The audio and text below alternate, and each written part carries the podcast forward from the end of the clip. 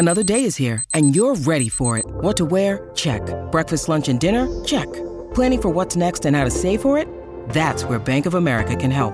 For your financial to-dos, Bank of America has experts ready to help get you closer to your goals. Get started at one of our local financial centers or 24-7 in our mobile banking app. Find a location near you at bankofamerica.com slash talk to us. What would you like the power to do?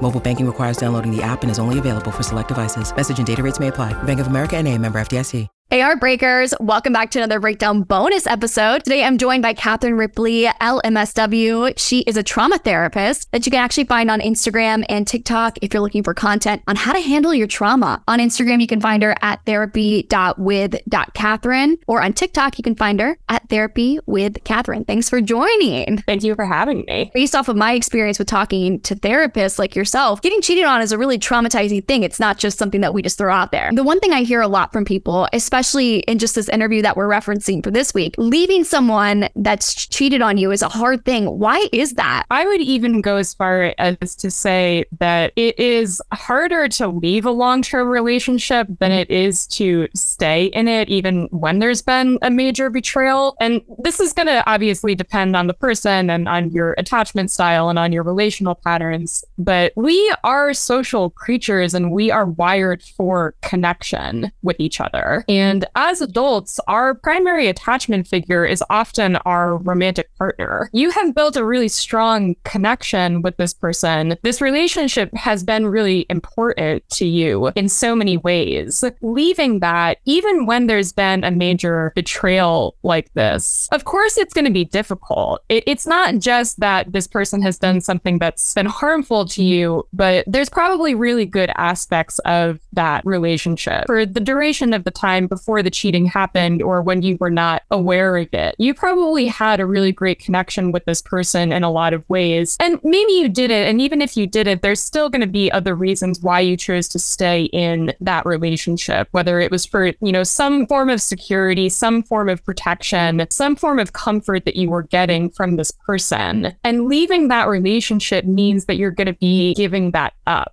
I say this to my clients all the time like any change that you're making in your life, it could be the best, most fantastic change that you're making for yourself, but there's still going to be loss that comes with it. So, walking away from that, there's going to be loss and there's going to be grief there. And grief is painful. And we may not want to go through that. And that's understandable to not want to go through that grief. Yeah. I mean, you're choosing between two equally difficult positions staying with somebody who has wronged you and is maybe continuing to wrong you, or mm-hmm. choosing to step out and to be alone, which, like you said, mm-hmm. is so hard because we're mm-hmm. this is the most important person in your life. And you're literally choosing to, to walk away from that and all the good that comes with that relationship. But especially in the interview that we're referencing this week, like she had children with this person. It's, it's, so much more gray than it is black and white. You know, if somebody's choosing to stay like she did, can that almost be more harmful to you than it is leaving in terms of just from like a traumatic standpoint? That is going to depend heavily on whether the mm-hmm. person who cheated is willing to do the reparative work that is necessary to rebuild trust in that relationship. Because if that person is willing to do that work, if they're willing to take accountability for what they've done and really show up with empathy for how it's affected their partner and do the work to repair that rupture, then that can end up continuing on as a really good, positive,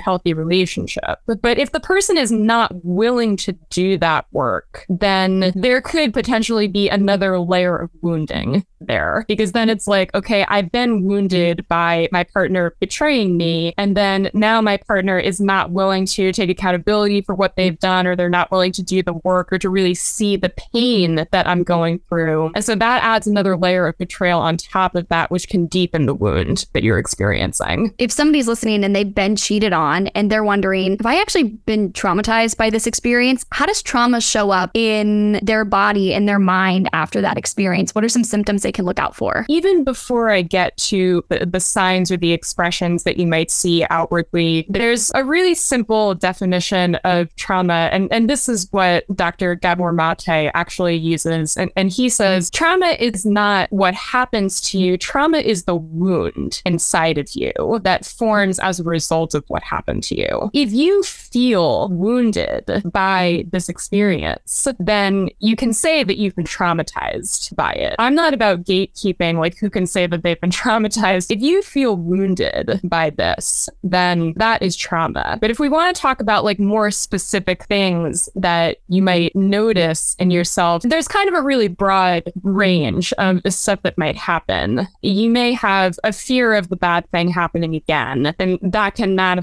as anxiety, avoidance, potentially avoidance of relationships, or even just like relating with people generally. You could experience intrusive thoughts or dreams about what happened. We call that re experiencing. You could be living in a state of kind of like hypervigilance. And the opposite end of the spectrum is that is, you know, being hypo aroused is like the technical term that we use for it. So that looks more like withdrawal, maybe self isolating, not doing things that you used to enjoy doing, maybe a sense of despair coming in there. And some people kind of oscillate in between those two extremes, you know, feeling like very withdrawn one day or like for, you know, some period of time, then going into a period of more like feeling hyper aroused and that looks like anxiety, hypervigilance, feeling like you have to constantly watch for something bad that's happening. You know, any combination of those things put together or none of them. Trauma is very is very variable. It could look like just a struggle to put what happened in the past. Sometimes like when we talk about if we're doing like, you know, using like the EMDR framework for therapy, the the category is, you know, does it feel like it's still happening to you or does it feel like it's over. If it doesn't feel like it's over, then that's a sign that you have more processing work that you need to do. Would you say that you need to do the work before jumping into a new relationship? Or do you think this is something you can work on while continuing to date and put yourself out there? That is probably going to be different for everybody. If my client like really wants to date, like I- I'm not in the business of saying like, no, I don't think that you should do that. What I will say is that one thing that you have to be mindful mindful mm-hmm. of is that if you have been betrayed in a relationship, but then you have to be mindful of how that's going to affect the way that you're showing up with new people when you're mm-hmm. meeting new people. So does that mean that you're going to be hyper vigilant and you may be interpreting things that might not be a problem as a problem? Does it mean that you're going to be more withdrawn mm-hmm. and maybe you're less likely to give somebody a chance? Like at, at any sign of like the slightest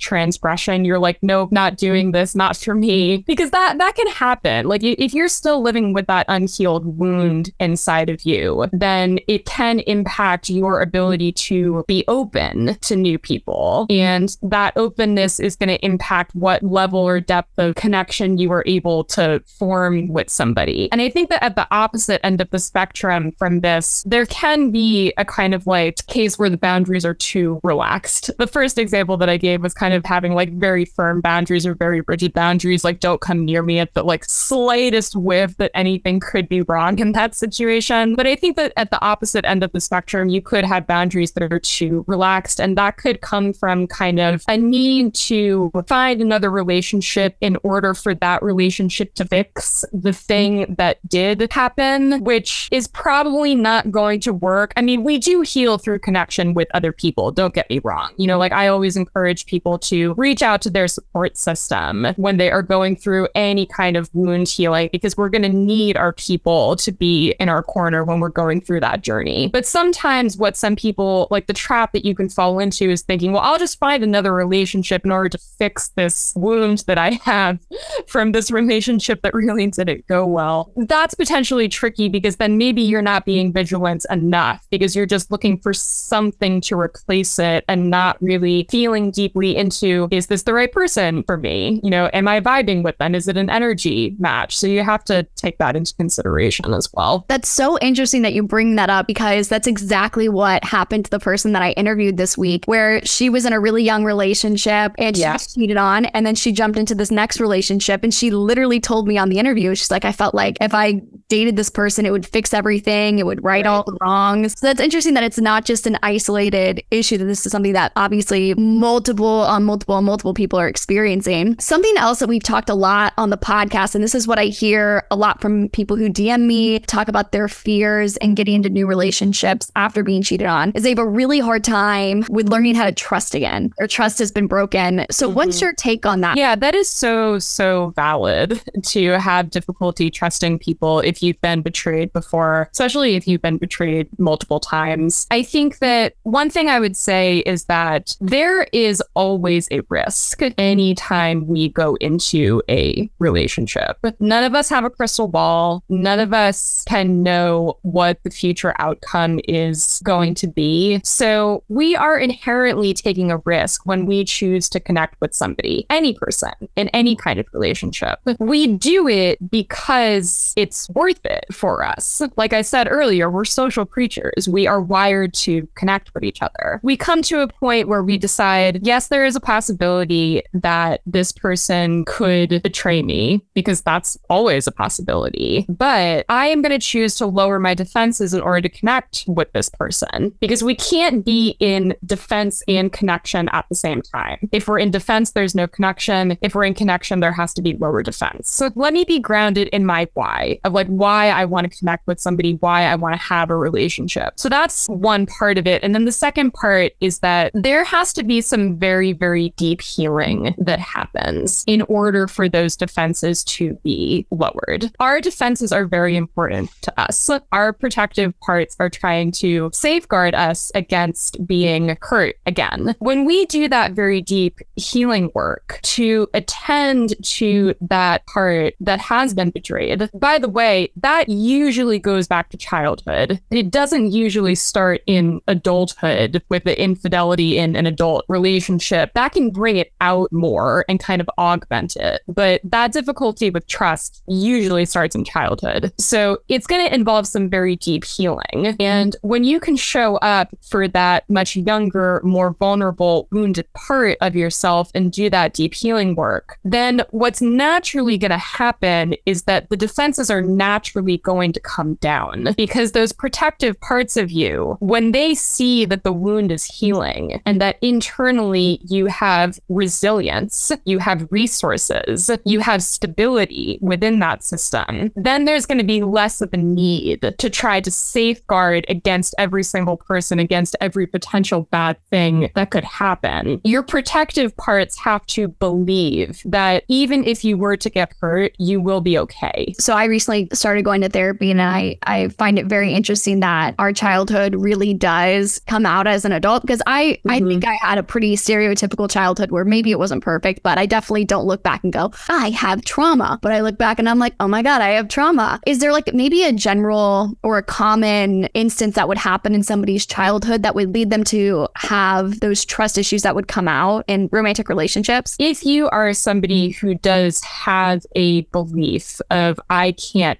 trust anybody. It's most likely tracing back to in your childhood a need not getting met an essential need not getting met, whether that was for physical safety or emotional safety or nurturance or connection. Some kind of need didn't get met in your childhood. And it could have been in a very subtle way. Like it's it's not necessarily like in a in a glaringly obvious way. You know, I work with a lot of people where you know like th- there was no physical abuse in the family. There was no mm-hmm. like substance abuse. Parent didn't have any like super obvious characteristics of a dsm diagnosis but if there was a lack of connection if there was a lack of emotional nurturance just a lack of needs getting met generally then that can result in the development of this core belief of i don't think i can trust anyone. For somebody who's jumping into a new relationship and some of those trust issues are coming out, whether it's from the betrayal or maybe it's coming out from like a childhood wound that hasn't been healed. What are some common triggers or responses that they might experience when learning to trust someone? What are some things they can be on the lookout for when getting into a relationship? You know, I worked with one client who her boyfriend cheated on her and she actually chose to stay in that relationship. But the thing that was triggering for her is anytime her boyfriend looked at his phone in front of her, because in that particular situation, the way that she found out about the infidelity was that there was a Tinder notification that popped up on his phone. And so that became her trigger, you know, after she chose to stay in the relationship was anytime he looked at the phone. I have another client, same situation, you know, her partner cheated on her, she chose to stay in the relationship. One of her triggers was anytime her partner would receive a phone call after 8 p.m., she would get triggered by that. That was specific to her situation and like the way that the infidelity happened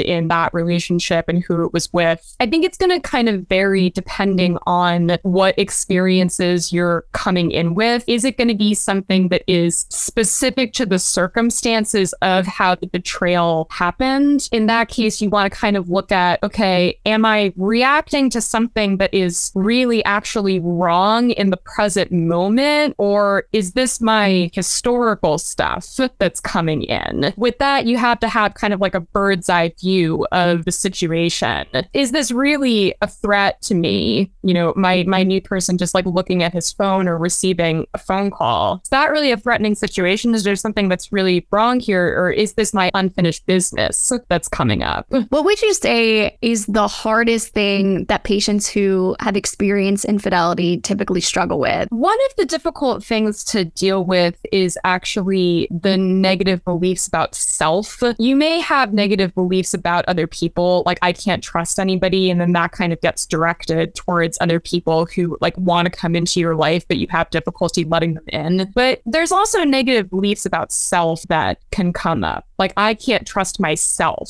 I couldn't pick the right partner. How was I so stupid that I didn't know that this person was being unfaithful to me? So there can be some negative beliefs about self that come up as a result of the betrayal that happened. And there can also be negative beliefs about self that are more deeply rooted. Again, like a lot of this goes back to childhood stuff. I've worked with some clients where, and sometimes like it takes a long time to even get to this point where there's like a core belief of I don't deserve a better relationship than that. I don't deserve to have a partner who is faithful to me. And that kind of wound is just so, so deep that it takes so much intense work to even be able to get there and to even be able to say that out loud because there is so much shame that is attached to that and that is kind of like layered on top of that that the person is carrying. But I have seen that in a lot of cases,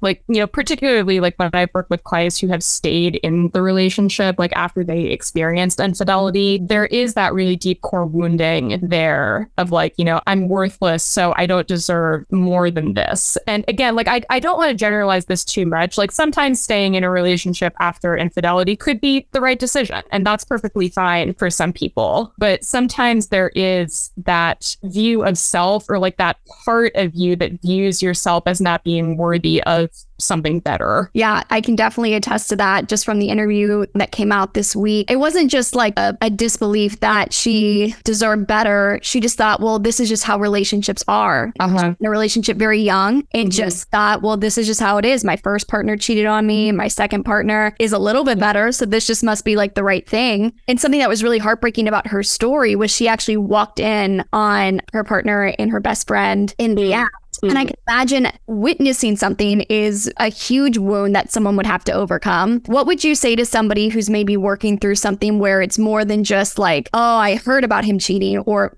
maybe it was something where they actually like witnessed something happening? That's going to add an extra layer because you actually have that visual memory of what happened. And so that could potentially cause a lot of intrusive thoughts. It could potentially trigger some avoidance about actually being in that place space, like even being in that room, being in that house could feel activating because of the fact that it happened there and you actually bore witness to it. I think that for something like that, again, like this depends on the client. Like not every client is a good candidate for this, but something like EMDR therapy can potentially be very good for that to actually desensitize that trigger because you can actually get somebody to a point where they can bring up that image. Like that is it's such a disturbing image. Like that's going to create so much disturbance in your body. But through EMDR therapy, you can actually get somebody to a point where they can bring up that image, they can visualize it, and they no longer feel any disturbance when they're picturing it. For people who have like no idea about therapy or anything, what is EMDR therapy specifically? Yeah, so it stands for eye movement desensitization and reprocessing. And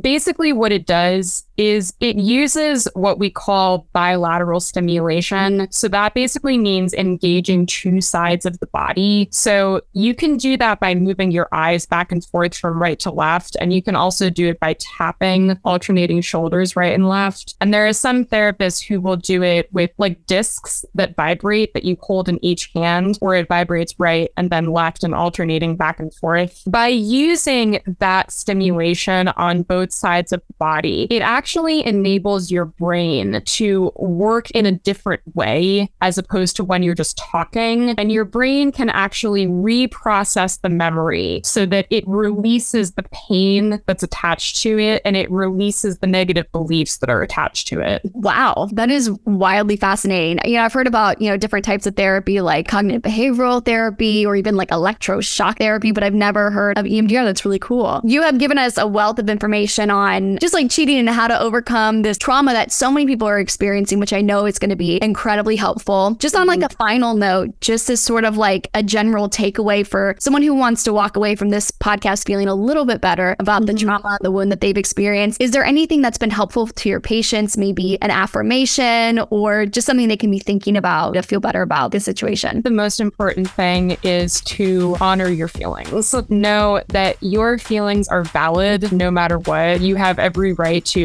experience them after what happened to you, being able to honor your feelings and give them the space and the love and the kindness and the empathy that they deserve, that is where the true healing really happens. Well, thank you so much, Katherine. Definitely check out all of her content on social media. Again, that's at therapy with Catherine on Instagram and at therapy with Catherine on TikTok. Thanks again.